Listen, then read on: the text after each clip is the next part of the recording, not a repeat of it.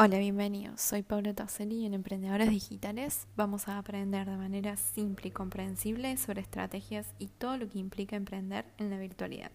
¿Empezamos?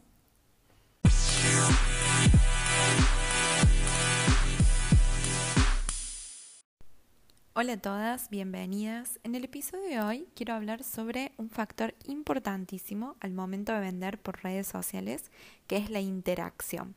Este tema lo tratamos mucho en las asesorías de esta semana, porque bueno, muchas veces uno dice, bueno, ya estoy en las redes sociales, Em, ya sé cuál es mi cliente ideal, qué contenido de valor voy a crear, tengo todo eso en claro.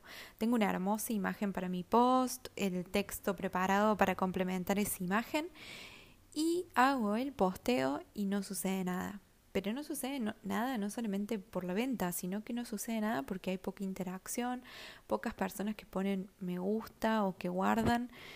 Y yo creo que a todas nos pasa que si vos preparaste con tanto cariño y tanto esfuerzo y tanto tiempo implementada una publicación o un contenido, es un poco frustrante encontrarte con que no hay tanta interacción. ¿Qué pasa? En realidad pasan dos cosas.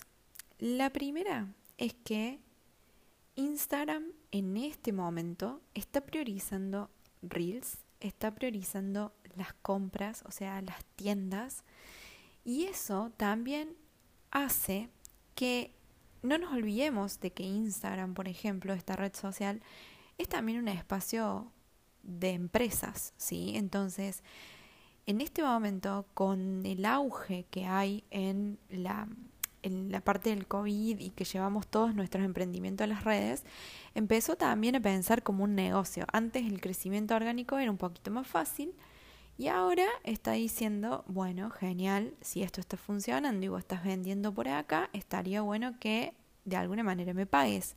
Así que empieza a hacer publicidad. Y por el otro lado, una acción básica de estrategia para poder crecer orgánicamente y ayudar al algoritmo es interactuar. ¿sí? Si nosotros queremos que en nuestra publicación lleguen personas, nos guarden, nos pongan like y nos comenten, nosotros tenemos que hacer lo mismo. De hecho, es lo primero que tenemos que hacer. Tenemos que empezar a interactuar con otros para que esos otros se sientan en la necesidad ¿sí? de devolvernos esa interacción. Pero no solamente eso. ¿Qué es lo bueno de esto? Que a lo mejor uno empieza diciendo, bueno, voy a interactuar con otro porque lo que quiero es que mi contenido se difunda. Pero terminas encontrándote un montón de personas en las redes sociales que terminan siendo parte de tu comunidad y hasta en algún momento podés llamarlos amigos, aun cuando quizás no los viste en persona o aun cuando compartiste muy poco tiempo.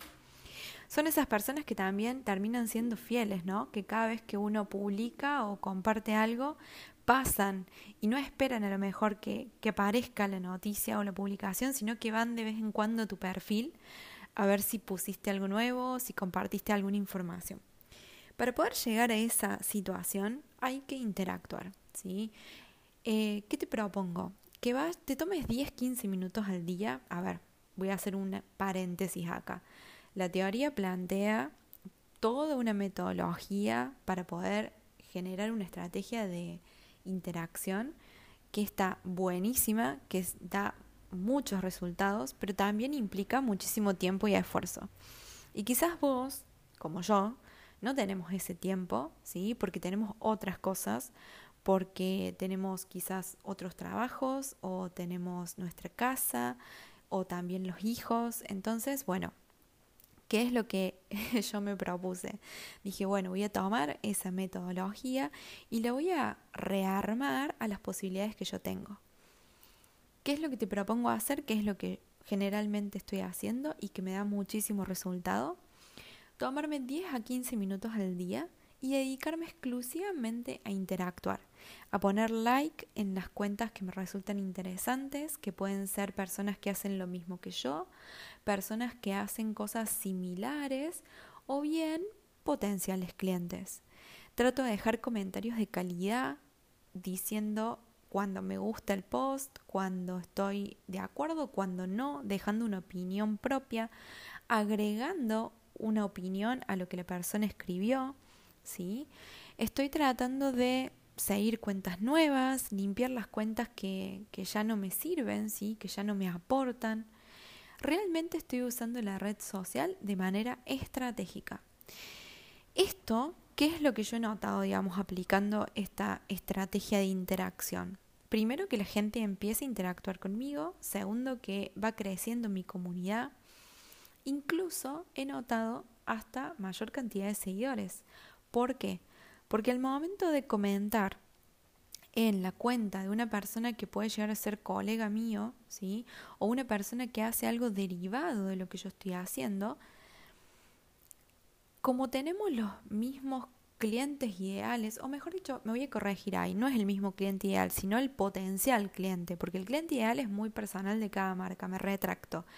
El, más bien el potencial cliente, ¿sí? Entonces, como tenemos el potencial cliente muy similar, al menos esa persona va a ingresar a mi Instagram para chusmearlo, ¿sí? Para ver qué es lo que estoy compartiendo y por qué estoy haciendo ese comentario.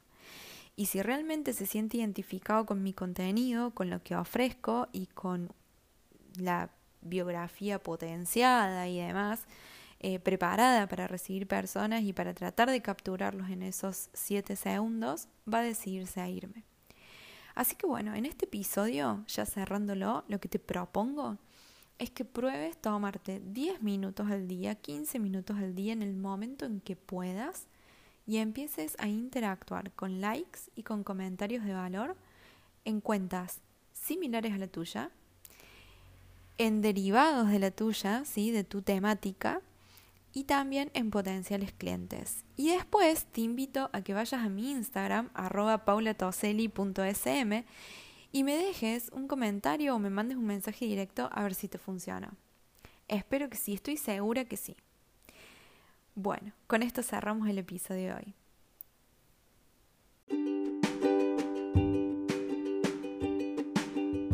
Hasta aquí hemos llegado hoy. Te espero en los próximos episodios y si querés más información y contenido de valor, puedes seguirme en mi Instagram arroba paulatoseli.sm. Nos vemos en la próxima.